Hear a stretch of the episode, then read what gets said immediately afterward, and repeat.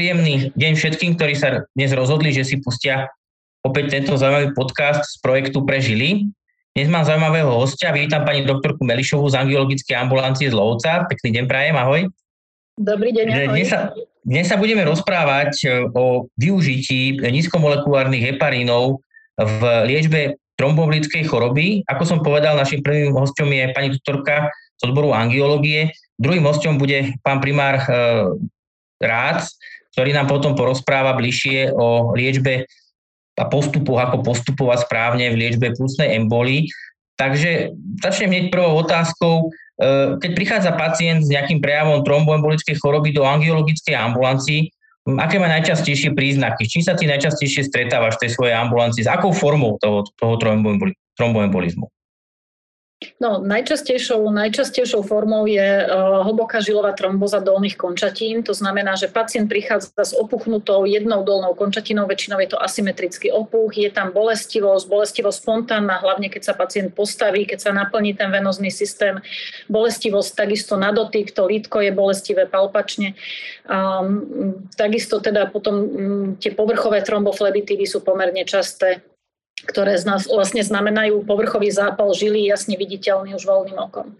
Ja ťa hneď preruším. Možno, že by sme hneď na záver mali teda zdôrazniť alebo povedať, aký je rozdiel medzi tromboflebitídou a flebotrombózou. Pod tromboflebitidou rozumieme epifasciálny zápal vlastne povrchovej žily, ktorá je viditeľná voľným okom. Býva to také červené, pásovité začervenanie, ktoré je palpačne citlivé, taký pruch, vlastne tade, kade ide tá žila, väčšinou varikozná žila, alebo to býva aj na horných končatinách po intravenoznej aplikácii rôznych liečiv. Je to je to e, ochorenie, pri ktorom primárne vlastne vzniká zápal žily, sekundárne trombus, to znamená, ten trombus je tak pevnejšie, adheruje na tú žilovú stenu, to znamená, že je tam menšie riziko plúcnej embolie ako pri hlbokej žilovej tromboze, kde vlastne primárne vzniká trombus, ktorý v tom akutnom štádiu neadheruje ešte pevne k tej cievnej stene a je tam veľké riziko plúcnej embolie. V klinike je taký hlavný rozdiel v opuchu. Pokiaľ je opuchnutá celá dolná končatina, tak e, myslíme na hlbokú žilovú žilovú trombozu, kdežto pri tej povrchovej tromboflebitide je to skôr povrchový lokálny opuch. Taký ten e, opuch kompletný končatiny nepatrí do mhm. klinického obrazu hlbok, e, teda povrchovej tromboflebitidy. Mm, k liečbe, k liečbe tej hlbokej venoznej trombózy sa ešte dostaneme. Možno by bolo zaujímavé povedať, e, ako liečime vlastne tú, tú tromboflebitidu. Tam veľmi závisí od vyvolávajúceho faktora a vlastne od toho, aká tromboflebitida povrchová to je. Najčastejšie sa stretávame s varikoznými mm-hmm. pri tromboflebitidách varixov. Tam je veľmi dôležitá nenahraditeľná kompresná liečba. Pacientov dávame Fondaparín e, subkutáne sa aplikuje pri povrchových tromboflebitídach. Mali by sme fondaparín, pokiaľ z nejakého dôvodu napríklad praktickí lekári fondaparín nemôžu predpisovať, takže tam potom ideme do nízkomolekulárnych heparínov. Dávkovanie je e, väčšinou preventívna dávka. Pokiaľ sa blíži trombus k e, hlbokému žilovému systému v safenofemorálnej alebo poplitálnej funkcii, ale to už je otázka na sonografistu, ktorý to robí. Pokiaľ sa tam blíži, tak tam potom už ideme do plnej antikoagulačnej dávky. U toho pacienta antikoagulujeme ho 3 mesiace. Mm. Už, už sme a potom sú to teda rôzne tak a potom ešte teda vieme pacientovi v tom akutnom štádiu pomôcť, tam bývajú nejaké bolesti nejakými nesteroidnými antireumatikami, ale naozaj len na tlmenie bolesti, nie na liečbu. A čo by som teda veľmi chcela zdôrazniť, antibiotika nepatria do liečby mhm. povrchovej tromboflebitidy, to sú sterilné zápaly a toto teda naozaj ešte raz veľmi zdôrazňujem, antibiotika nie, pokiaľ tam nie je nejaký iný bakteriálny zápal. Má zmysel nejaké nesteroidné antiflogistika im dávať? Len od bolesti v tom mm-hmm. úvodnom štádiu. Ale pokiaľ ten pacient dostane nízkomolekulárny heparín alebo teda ten fondaparín, ktorý patrí do tej liečby povrchovej tromboflebitidy a stiahne si to nejakou kompresiou, buď krátkoťažným obinadlom alebo pančuchou, mm-hmm. tak väčšinou tie bolesti ustúpia a nie je treba vôbec tie nesteroidné antireumatika mm-hmm. dávať. Alebo Tá liečba je nejako časovo ohraničená, alebo je to, že do vyviniznutia príznakov, alebo je to nejako paušálne, že 14 dní alebo 10 dní? Paušálne liečíme mesiac, ale mm. potom máme protrahované priebehy, kde, kde liečíme dlhšie. Málo kedy ideme pod ten jeden mesiac, pretože pacientovi sa klinicky uľaví za 2-3 dní, on sa cíti dobre, ale to neznamená, že tá tromboflebitida je doliečená. Tie tromby tam sú, potrebujeme to zrekanalizovať. Veľmi časté sú potom recidívy, pokiaľ sa to dobre nedolieči, takže málo mhm. kedy menej ako mesiac. Dobre, vráťme sa k tej hlbokej žilovej trombóze. E, aké sú diagnostické možnosti hlbokej žilovej trombózy dolných končatín? Čo ešte zvládnete v ambulancii, čo, na čo už je nutné vyšetrenie na špecializovaných radiologických pracoviskách. Čiže tak možno, že step by step vlastne možno, že tá hierarchia tých vyšetrení, ako, ako to vidíte vy angiologovia. Začíname klasickým klinickým vyšetrením a potom nastupuje ultrasonografia ako zlatý štandard. S dobrým sonografom, dobrý diagnostik dneska dokáže naozaj drvivú väčšinu tých trombóz zdiagnostikovať, aj, aj priamo zobraziť tie tromby. Nie vždy sa dajú priamo zobraziť. Máme na to potom rôzne manévre, kedy vieme predpokladať, že niekde proximálne alebo distálne nejaký trombus je.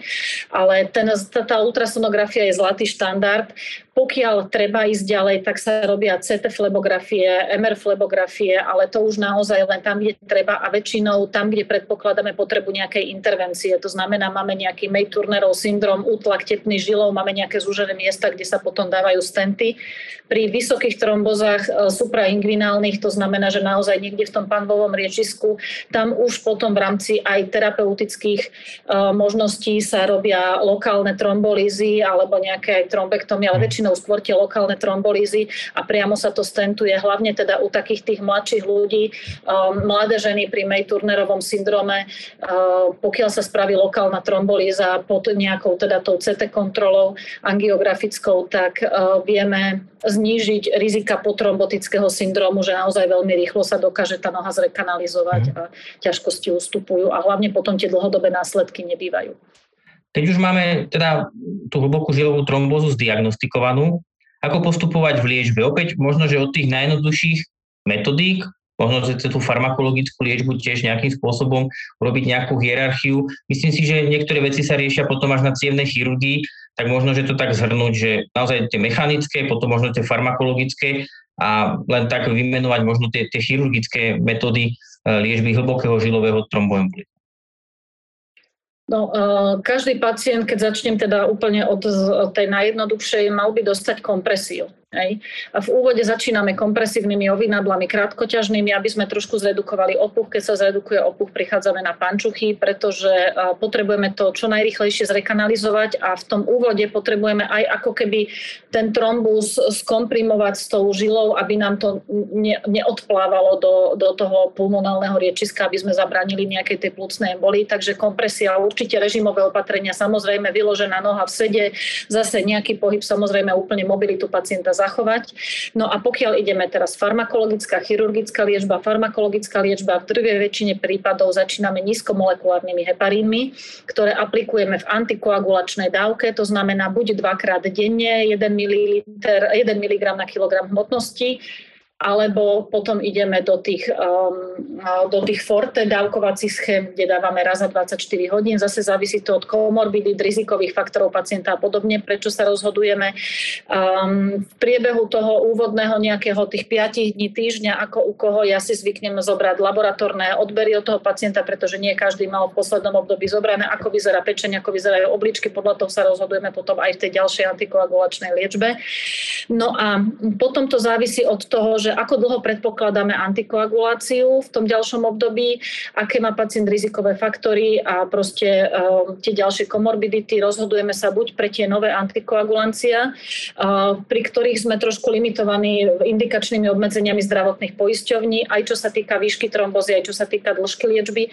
To znamená, že keď mám pacienta, u ktorého viem, že tie, napríklad tie tri mesiace pri nevyprovokovanej tromboze, ktoré zdravotná poisťovňa uhradí, nemôžu stačiť a budem potrebovať dlhodobo, tak dávam pacient pacienta na varfarín, pretože viem, že nemá zmysel mhm. špekulovať a ideme do varfarínu. Máme mladého aktívneho športovca, športový úraz, je tam predpoklad, že tam bude rýchla rekanalizácia. Je to dostatočne vysoko proximálne na to, aby to zdravotná poisťovňa preplatila. Ideme do noakov.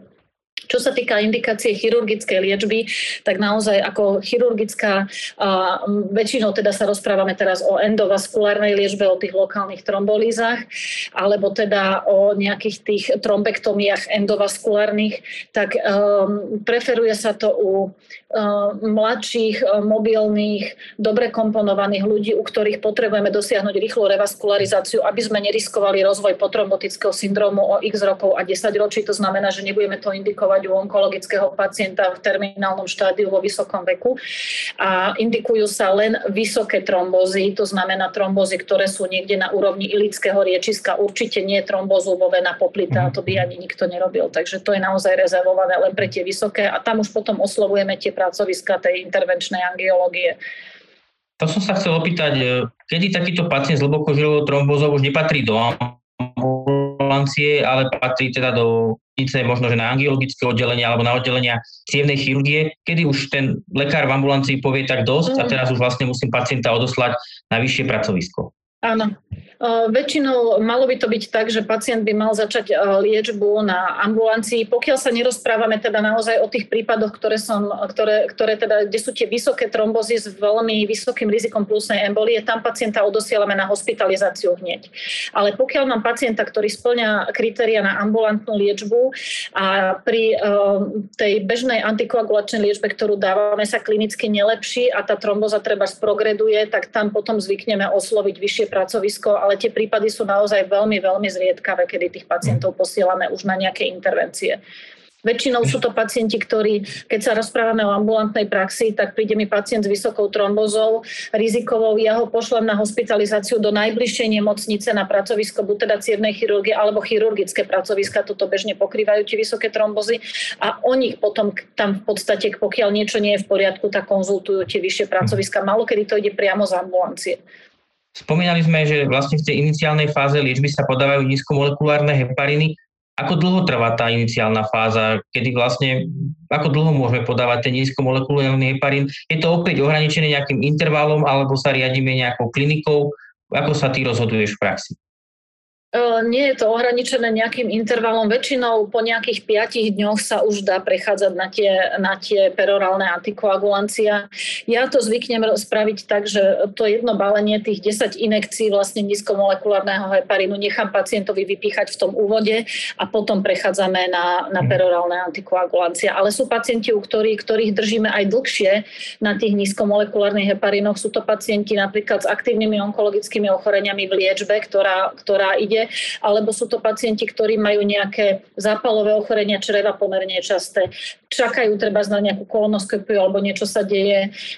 Proste pri takých tých rizikovejších pacientoch tam, tam dlhodobejšie držíme tých pacientov na nízkomolekulárnych heparinov. Niekedy aj dlhodobo naozaj mám pacientov, ktorí si dlhodobo pichajú nízkomolekulárne hepariny a neprechádzame na, na perorálne liečby.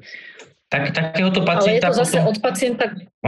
Takéhoto pacienta potom je v sledovaní obvodného lekára alebo je vyslovene dispenzarizovaný angiologom. A kto má, opäť taká otázka z praxe, s ktorou sa stretávame možno častejšie, kto má na starosti potom tú preskripciu toho nízkomolekulárneho heparínu? Ja to robím tak, že pacientovi vlastne odporúčim liečbu do ďalšej kontroly u mňa. To znamená, že keď mám pacienta, ktorý je stabilný na tej liečbe a viem, že tam predpoklad, že pol roka tá liečba bude trvať, tak mu dám kontrolu o pol roka a toho pol roka mu tú preskripciu píše obvodný lekár na moje odporúčanie. Hej. A mhm. pokiaľ mám pacienta, u ktorého viem, že budem potrebovať tú liečbu prehodnotiť, ide na nejaké vyšetrenie, na nejaký zákrok, na niečo, tak vždycky potom poviem, že prídete mi ukázať dokumentáciu, ja sa zase vyjadrím tomu obvodnému lekárovi, vždy napíšem obvodnému lekárovi do odporúčania, že čo, koľko a dokedy. Hej? A potom je zase na mňa, aby som to zmenila. Jasné. Uh, už sme tu spomenuli dneska ten potrombotický syndrom. Možno povedať, čo to je a ako sa s tým vysporiadať. Potrombotický syndrom vzniká vlastne ako taká chronická, chronická, na podklade chronickej venoznej hypertenzie, ktorá vzniká po trombóze nie hneď, ale niekedy až v intervale niekto, niekoľkých viacerých rokov. Dokonca máme aj po 10-15 rokoch môže vzniknúť potrombotický syndrom a vzniká na podklade toho, že počas tej trombózy sa vlastne zničia chlopne, ktoré sú vnútri v žile a ktoré slú, slúžia ako také spätné klapky, aby sa nám tá krv nevracala naspäť ako keby v tom venoznom riečisku do tej nohy. A tým, že oni sú zničené, tak dlhodobo sa chronicky ten venozný systém preťažuje. K tomu majú pacienti mnohí ešte aj chronickú venovú chorobu, vytvárajú sa varixy, pretože nie každá tromboza nám dobre, eh, nie dobre zrekanalizuje a vznikajú kolaterály cez ten povrchový systém, takže o to výraznejšia tvorba varixov, často je tam ešte aj tá genetická rodová predispozícia. Takže je to jednoducho na podklade žilovej hypertenzie. A preto je veľmi dôležitá tá kompresná liečba, pretože okrem dobre nastavenej a dobrej antikoagulačnej liečby hneď v úvode, čo zdôrazňujem, pretože mnohí aj pacienti si myslia, že to, čo sa nedoliečilo, hneď sa dolieči neskôr. A takisto aj tá kompresia je dôležitá hneď v úvode, pretože tie čerstvé tromby zrekanalizujú určite lepšie, tie chronické už nedokážeme zrekanalizovať. Tak to je úplne ideálna prevencia potrombotického syndromu. Pančucha, dobrá antikoagulačná liečba, dosiahnuť čo najlepšiu uh, rekanalizáciu hneď v úvode, kým kým sa to dá, kým tie tromby sú čerstvé. A potom, keď už aj pacient sa má dobre a keď už pacient si myslí, že všetko je za ním a všetko je vyliečené a tá antikoagulačná liečba sa ukončí, tak je dobre tú pančuchu nosiť. Knihy hovoria, že minimálne dva roky. Ja zase vravím, že tou kompresnou pančuchou sa až na nejaké samozrejme ťažké diabetické nohy a podobne ischemikov sa nedá nič pokaziť a je veľmi dobre, keď pacient v tej kompresnej pančuche po tej tromboze pokračuje celý život, pokiaľ má dobrý arteriálny systém. Dobre, ďakujem veľmi pekne za zodpovedanie našich otázok. Eh, keď to dáme tak, zosumarizujeme, tak eh, keďže v druhej časti sa budeme baviť o liečbe pulsnej embolie, tak eh, tá liečba tými nízkomolekulárnymi heparinmi, takej tej klasickej tvojej praxi angiologickej, má, má opodstatnenie v liečbe tejto distálnej formy e, tromboembolickej choroby, ale teda toho, to, toho tromboembolizmu vo venoznom systéme dolných končatín. Určite áno s tým, že e, ešte by som možno zdôraznil, e, prečo, prečo je výhodné používať nízkomolekulárne hepariny v, v liečbe, alebo ako sme hovorili v tej iniciálnej fáze liečby tromboembolizmu tých, tých dolných končatín, toho venozného systému. Áno. Uh, nízkomolekulárne hepariny majú určite nenahraditeľnú úlohu v liečbe e, venozného tromboembolizmu. Naozaj ich používame v určitej fáze tromboembolickej choroby takmer u každého pacienta. Je tam veľmi dobrá biologická dostupnosť, veľmi dobrý polčas, veľmi jednoduchá aplikácia, pacient sa veľmi uh, ľahko, rýchlo zaškolí alebo príbuzný na aplikáciu. Nemusia sa trápiť s tým, čo zjedia, čo nezjedia, čo je veľmi dôležité. Nemusíme monitorovať uh, žiadne teda uh, tie hemokoagulačné laboratórne parametre, nemusí chodiť pravidelne na kontroly, skontrolujú sa trombocity a v podstate týmto končí. Vieme, že pokiaľ mu dobre nastavíme tú dávku a tie dávkovacie schémy sú naozaj veľmi jednoduché, ľahko čitateľné, nie je s tým problém, tak ten pacient je chránený veľmi dobre to funguje a naozaj ako ten, ten pomer benefit-riziko je tam veľmi vysoký, teda v prospech toho benefitu určite. Jasne. Mhm. Dobre, takže ďakujem ešte raz za zodpovedanie našich otázok. Prajem ešte príjemný deň. E, takisto sa rozlučím s našimi poslucháčmi, ktorí sa teda rozhodli, že si vypočujú náš podcast. Verím, že ste sa dozvedeli zaujímavé informácie, že opäť tieto informácie pretavíte do svojej praxe, že budeme spolu spolupracovať, angiologovia, všeobecní lekári, cievni chirurgovia, chirurgovia liečbe e, tromboembolizmu. Teším sa na nášho ďalšieho hostia, ktorým bude pán primár doktor Rád. Takže e, nevypínajte nás, počúvajte ďalej druhú časť nášho podcastu, kde sa budeme rozprávať e, na tému e, využitie nízkomolekulárnych heparínov v liečbe plusnej embolie. V druhej časti nášho rozhovoru o problematike tromboembolickej choroby by som rád privítal pána primára Mareka Ráca z internej kliniky fakultnej nemocnice Nitra. Prajem príjemné popoludne, ahoj Marek, zdravím ťa. Príjemné popoludne, ahoj, aj ja ťa pozdravujem. Dnes sa rozprávame o problematike tromboembolickej choroby, jej komplikáciách. V prvej časti sme s pani doktorkou preberali problematiku hlbokej žilovej trombózy v oblasti dolných končatín Teba by som sa rád opýtal, možno že, možno, že vážnejšia téma, alebo téma, ktorá vlastne vyplýva aj z tej hlbokej žilovej trombózy. E, ako je to s plúcnou embóliou? Stretávame sa s ňou často v našej klinickej praxi, alebo teda vy ako e, internisti. Je to, je to častá komplikácia, alebo e, prichádzajú títo pacienti často k vám na kliku? Máte veľa hospitalizovaných pacientov? Ja ti ďakujem za otázku a začal by som trošku zoširšia. Stále je to vlastne e, iba jedna strana alebo druhá strana tej istej mince, ktorú si spomenul. Tá trombembolická choroba v zásade, ako ste zrejme aj minule spomínali, sa delí práve na hlbokú žilovú trombózu a embolizácia do pľúcnej tepny alebo pľúcna embolie. E, ja pracujem na pracovisku, ktoré je internistického zamerania, čiže z môjho pohľadu sa pomerne často stretávame v tomto našom nitrianskom regióne práve s pacientami, ktorí prídu s touto akútnou manifestáciou tejto choroby alebo tohto ochorenia a dostanú sa k nám na hospitalizáciu v podstate ako neodkladná akútna zdravotná starostlivosť a skončia u nás, u nás na oddelení alebo na iske našej kliniky práve s touto pľúcnou emboliou. Um, štatistiky, štatistiky hovoria o o tom, že také mesto ako Nitra, keď zoberieme zhruba 80 tisíc e, populáciu až 100 tisícové mesto e, plus celé toto okolie, tak do roka by sme ich asi mali evidovať zhruba nejakých 100 až 150 prípadov plusnej embolie v našom regióne. Mm. Nemám to samozrejme ja opočítané z našich vlastných dát, ale toto hovoria e, štatistiky z vyspelého sveta. Mm. Aké sú najčastejšie príčiny plusnej embolie, ktorými sa vy stretávate? Eh,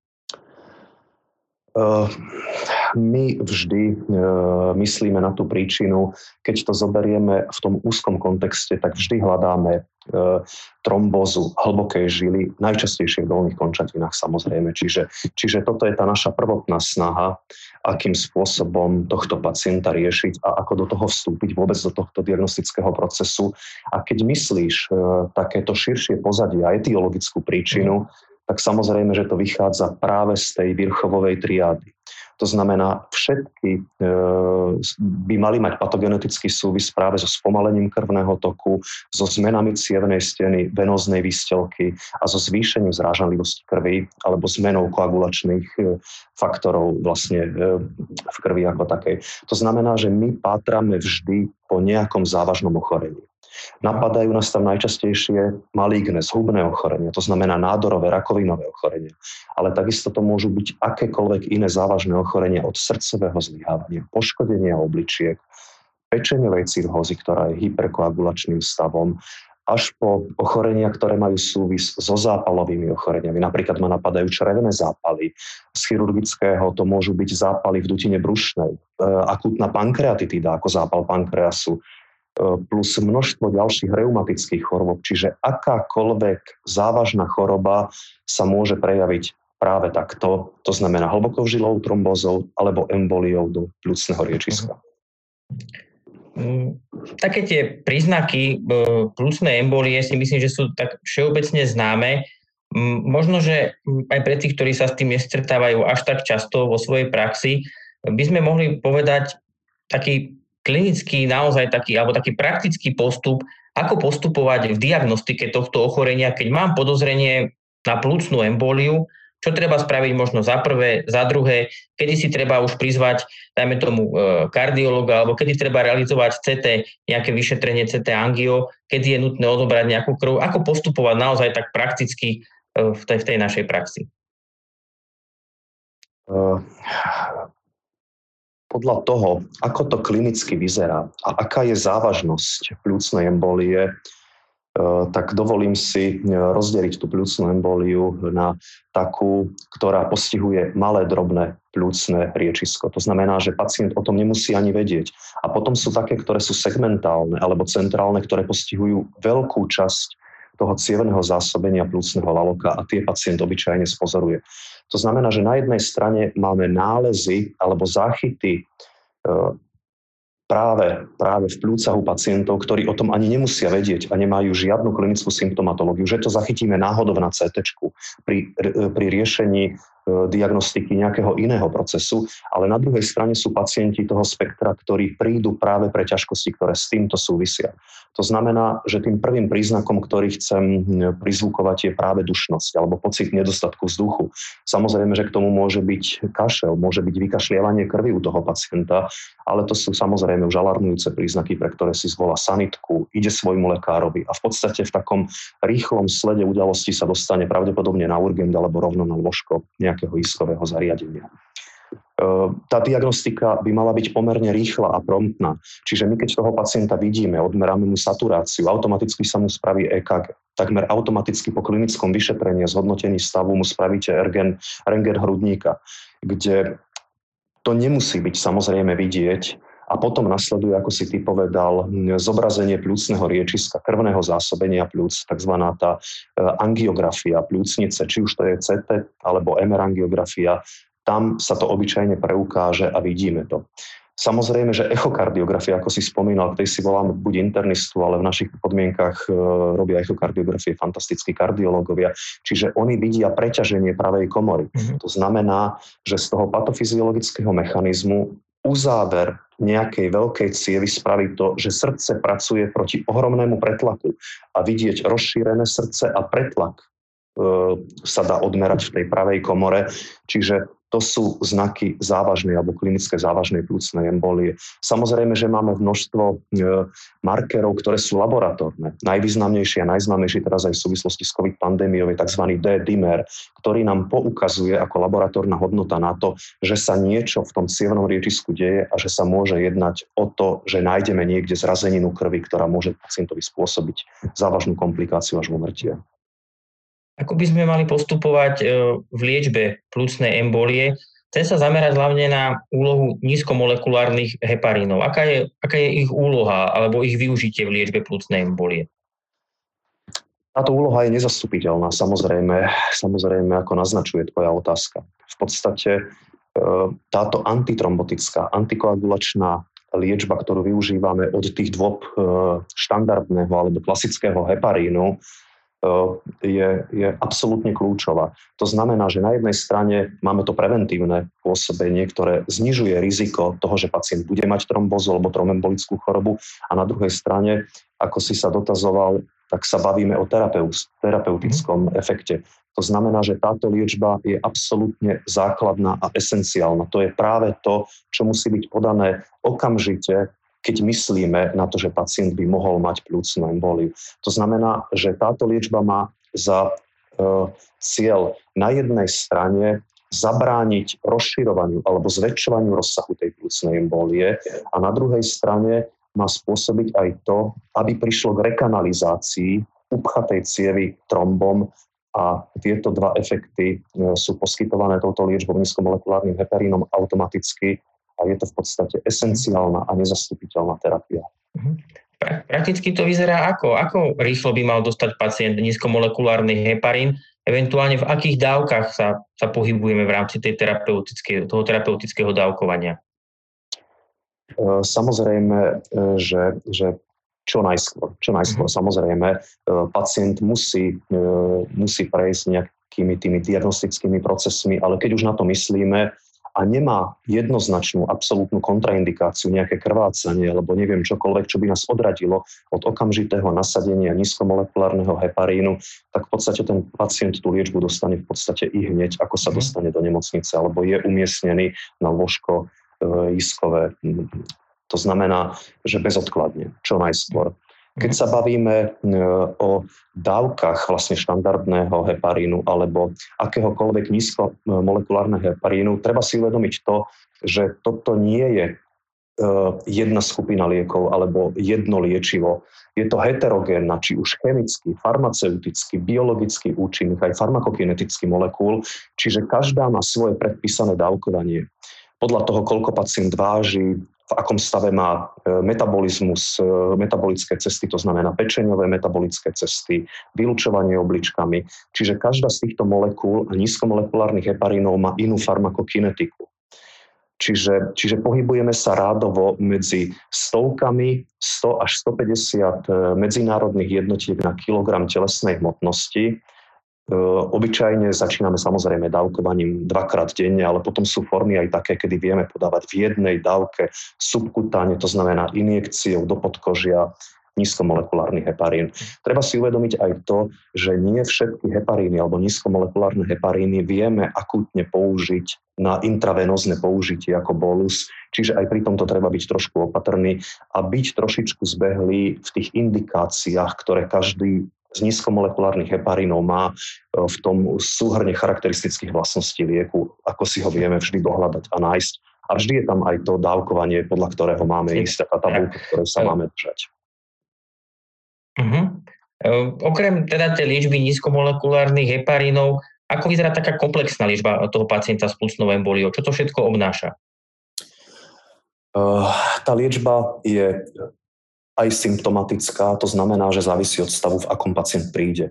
Keď príde pacient, e, že je my to nazývame, že hemodynamicky stabilizovaný, to znamená, že nemá nejaké dramatické klinické príznaky, nie je dramaticky dušný, má dobrý, dobrý tlak periférny, čiže, čiže tá embolia nemusí byť masívna, alebo nie je vtedy masívna, tak samozrejme, že si vystačíme s liečbou nízkomolekulárnym heparínom e, plus e, nejakými inými e, základnými liekmi, ktoré vieme použiť aj pri indikáciách a pri komorbiditách, ktoré ten pacient má.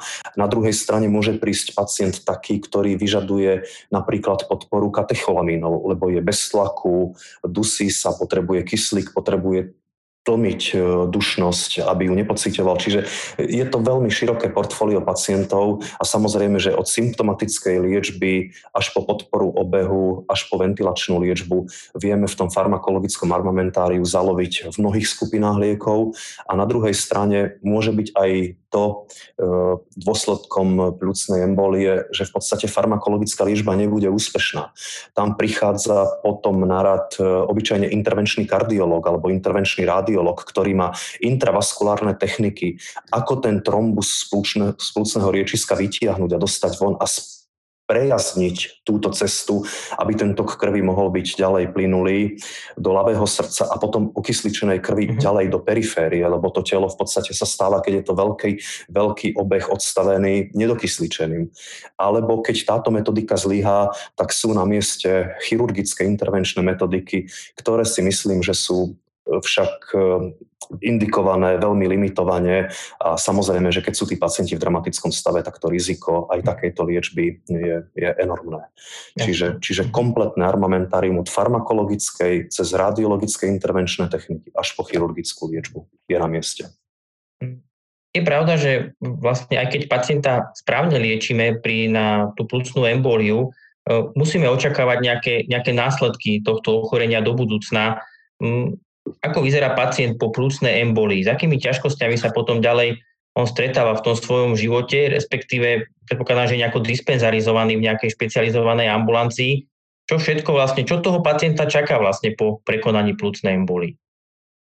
Ak by si mi dovolil, a bolo by to možné, ja som zabudol v podstate pripomenúť, že existuje ešte trombolytická liečba, ktorá je absolútne esenciálna. To znamená, že keď pacient príde a má masívnu emboliu, hemodynamicky závažnú, my mu vieme podať intravenózne lieky, tzv. trombolitika, ktoré vedia rozpustiť tento trombus v mhm. ideálnom prípade a spriechodniť prakticky okamžite to riečisko. Čiže to je na margo ešte tej predošlej, predošle, predošlého vstupu. A čo sa týka tvojej konkrétnej otázky, tie, také dôsledky, s čím, s čím sa ešte on ďalej borí potom v tom svojom živote, také komplikácie tej plúcnej embolie, pretože po úspešnej liečbe pacient prežije samozrejme, len čo ho ešte môže čakať ďalej? Tie následky samozrejme závisia od toho, v akom rozsahu, ako masívna tá príhoda embolická bola, ako rýchlo sme do toho vstúpili, ako efektívne terapeuticky sme e, tie dôsledky dokázali eliminovať a zvrátiť priebeh tejto choroby. To znamená, že pri rýchlom vstupe, trombolíze, odstránení trombu, tie následky nebudú také dramatické, ako keď sa nám tie cievy v pľúcnom riečisku nepodarí, nepodarí spriechodniť. To znamená, že v tom má v dôsledku to, že vlastne tento okruh plúc je vyradený jednak z krvného toku, ale organizmus sa bráni tým, že v podstate tieto pľúca potom sa stávajú aj neventilo, neventilovanými. To znamená, že tam ani kyslík a, a výmena plynov na úrovni e, pľúcnych alveol nefunguje tak, ako by mala. To znamená, že na jednej strane títo pacienti samozrejme môžu pocito, pociťovať od miernej až po výrazne závažnú formu e, pri duš, dušnosti alebo dýchavice pri malej fyzickej aktivite alebo pri výraznej fyzickej aktivite, ktorá ich môže limitovať. Samozrejme, že v konečnom dôsledku môžu trpieť tzv. plúcnou hypertenziou. A to je proste následok toho preťaženia e, obehu a a preťaženie srdca, ktoré musí bojovať proti nejakému odporu a proti aktívnemu tlaku, musí zvýšiť tú svoju kontrakčnú schopnosť, aby dokázalo pretlačiť krv cez nejakú časť nepriechodných plúc alebo okolie tých nepriechodných plúc. Mm-hmm.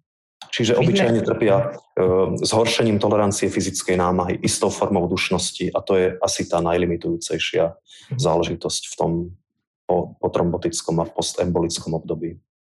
Počas jednotlivých častí nášho projektu Prežili sme sa rozprávali o problematike trombolickej choroby s chirurgom, s ortopédom, s pneumologom, s angiologom. Mňa by teraz zaujímal taký tvoj pohľad ako, ako internistu, kde vlastne ten pacient v konečnom dôsledku, keď sa vyvinie tá plúcna embolia, nakoniec e, skončí. M, aký je tvoj názor, alebo ako by podľa teba mala vyzerať taká, taká dobrá medziodborová spolupráca medzi tými jednotlivými odbormi, ako by tí kolegovia mali navzájom spolupracovať, lebo myslím si, že je to také ako alfa omega, naozaj tá rýchla, dobrá spolupráca s tým jediným cieľom, teda aby ten pacient prežil. Ako, ako by to malo podľa teba vyzerať? Malo by to byť e, e, ako hovoríš, kolečko viacerých odborníkov, multidisciplinárne zúčastnených. Samozrejme, že to závisí od stavu, v akom ten pacient príde. Určite je tam ten prvý klinik, ktorý na urgente, alebo praktický lekár, alebo internista, ktorý na túto diagnózu myslí. Pacient sa dostane do nemocnice na nemocničné lôžko, na hospitalizáciu, kde samozrejme okolo neho je zrazu veľa odborníkov. Na jednej strane ide znova na nejaké vyšetrenie e, v zmysle angiografie, čiže znova tam je radiolog. Zavoláme si určite kardiologa, od ktorého chceme vedieť, v akom, v akom stave sú tie práve oddiely srdca. To znamená, že bude mať echokardiografické vyšetrenie. Určite, keď e, myslíme na hlbokú žilovú trombózu, tak je to parketa angiológov, ktorí aj diagnosticky do toho vedia vstúpiť tým, že nám angiológovia robia tzv. to duplexné sonografické vyšetrenie žil dolných končatín, čiže oni vedia potvrdiť ten zdroj embolizácie často. Niekedy do toho musíme zapojiť odborníkov úplne z iných odborov. Ja konkrétne sa stretávam pomerne často aj s trombózami nielen dolných končatín, ale napríklad vrátnicovej žily, veny porté u pacientov s cirhózou alebo s nejakými procesmi v dutine brušnej. Čiže tam máme ďalšieho odborníka, ktorý do toho vstupuje. Samozrejme, cievna chirurgia, ktorí nám dokážu, keď máme pacienta, ktorý embolizuje, evidentne embolizuje, má niekde v zdroj, v malej panve, v dolných končatinách, nevieme nejakým spôsobom do toho my vstúpiť farmakologicky a terapeuticky. Čiže sú tam metodiky, ako cievný chirurg, angiochirurg alebo intervenčný radiolog vedia dať sieťky, ktoré zabránia vlastne e, mechanicky tomu, aby ten, ten trombus vycestoval a aby tá embolizácia vôbec nastala. Čiže tam sú ďalší e, intervenční kolegovia, ktorí do toho vedia vstúpiť až po teda konečné riešenie v zmysle napríklad toho chirurgického, ako sme v terapeutickom zmysle do toho vstúpili. Čiže je to súhra mnohých odborníkov a nakoniec, keď sa potvrdí nejaká príčina tejto trombózy a embolie, tak je tam ten kauzálny činiteľ, ktorý sa snažíme ovplyvniť, či už to je onkologický proces, či je to zápalový proces, či je to reumatický proces alebo čokoľvek iného. Problémom môžu byť aj trombofilné stavy, čiže zase hematológ do toho vstúpi a ten kolobeh života pacienta, ktorý sa s touto príhodou bude potýkať, e, je v podstate úplne determinovaný tou multidisciplinárnou spoluprácou a, a pacient je odkázaný práve na mnohých odborníkov. Ešte na záver zaujímalo možno tvoj taký osobný názor. Čoraz viac sa v literatúre popisuje ambulantná alebo domáca liečba plúcnej embolie, samozrejme tých, tých najľahších foriem. Eh, aký je na to tvoj názor? Myslíš, že to je lebo nestretávame sa s tým až tak často, teda aspoň ja nie. Neviem, či vy ako vo svojom odbore posielate pacientov domov, alebo je to zatiaľ ešte taká hudba budúcnosti. Ako to vyzerá v praxi s tou, s tou domácou ambulantnou liečbou plúcnej embolie? Ja by som bol v tomto opatrný minimálne v tom, že samozrejme my máme skorovacie systémy a my dneska emboliu e, hodnotíme na základe rizikovosti v zmysle rizika úmrtia, včasného úmrtia pacienta. To znamená, že keď pacient e, je vysoko rizikový, tak to určite neprichádza do úvahy. Keď e, pacient aj má plúcnú emboliu, v našom ponímaní a v mojom, z môjho pohľadu takmer vždy e, skončí na nemocničnom lôžku, lebo sme mu schopní poskytnúť pomerne rýchlo, behom pár hodín až pár dní kompletnú diagnostiku, keď to jeho stav samozrejme dovoluje. To znamená, že minimálne má e, CT angiografiu, duplexné vyšetrenie sonografické dolných končatín, echokardiografiu k tomu. Ja si dneska neviem predstaviť, e, že by sme pacienta hoc s málo závažnou emboliou objednávali na echokardiografické vyšetrenie, objednávali na CT, Ehm, ja si myslím, že dneska je ten systém špecialistov tak preťažený. Ehm, na jednej strane samozrejme si to viem predstaviť z pohľadu toho, že keď je dobre spolupracujúci pacient, vie si sám dávkovať buď nízkomolekulárny heparín, aby si ho subkutáne pichať a vie si samozrejme užívať aj orálne antikoagulancia, keď, keď je k tomu indikácia, prejde teda na, na tabletkovú liečbu ale myslím si, že tá diagnostika by asi nebola taká rýchla, taká promptná a nevieme dať pacientovi okamžite počas tej jednej chvíľky na urgente odpoveď, že, že je to závažné, je to nezávažné, je vo mhm. vysokom riziku komplikácií, nie je. Čiže my sme radi, keď toho pacienta máme, môžeme si ho vyšetriť, ohmatať, stratifikovať, určiť riziko a možno, že aj počkať, keď nájdeme niekde príčinu v žilovom systéme, do začínajúcej rekanalizácie, organizácie toho trombu a vtedy ho už spokojne vieme poslať e, do ambulantného prostredia. Dobre, ďakujem pekne. Ďakujem. Myslím si, že sme vniesli taký naozaj taký, taký komplexný prohľad na tú problematiku tromboembolickej choroby, či už v prvom stupe s pani doktorkou, čo sa týka liečby e, hlbokej žilovej trombózy, teraz s pánom primárom, čo sa týka e, diagnostiky a liečby plúcnej embolie. Takže dúfam, že ste sa dozvedeli zaujímavé informácie. Ja ti ďakujem pekne, pán primár, za informácie. Vám ostatným prajem ešte príjemné popoludne a verím, že sa opäť stretieme pri počúvaní e, ďalšej časti podcastu nášho projektu Prežili. Takže ďakujem ešte raz, všetko dobré, dovidenia. Ja ďakujem za príjemný rozhovor, taktiež ďakujem veľmi pekne. Projekt Prežili vzniká s podporou spoločnosti Sanofi.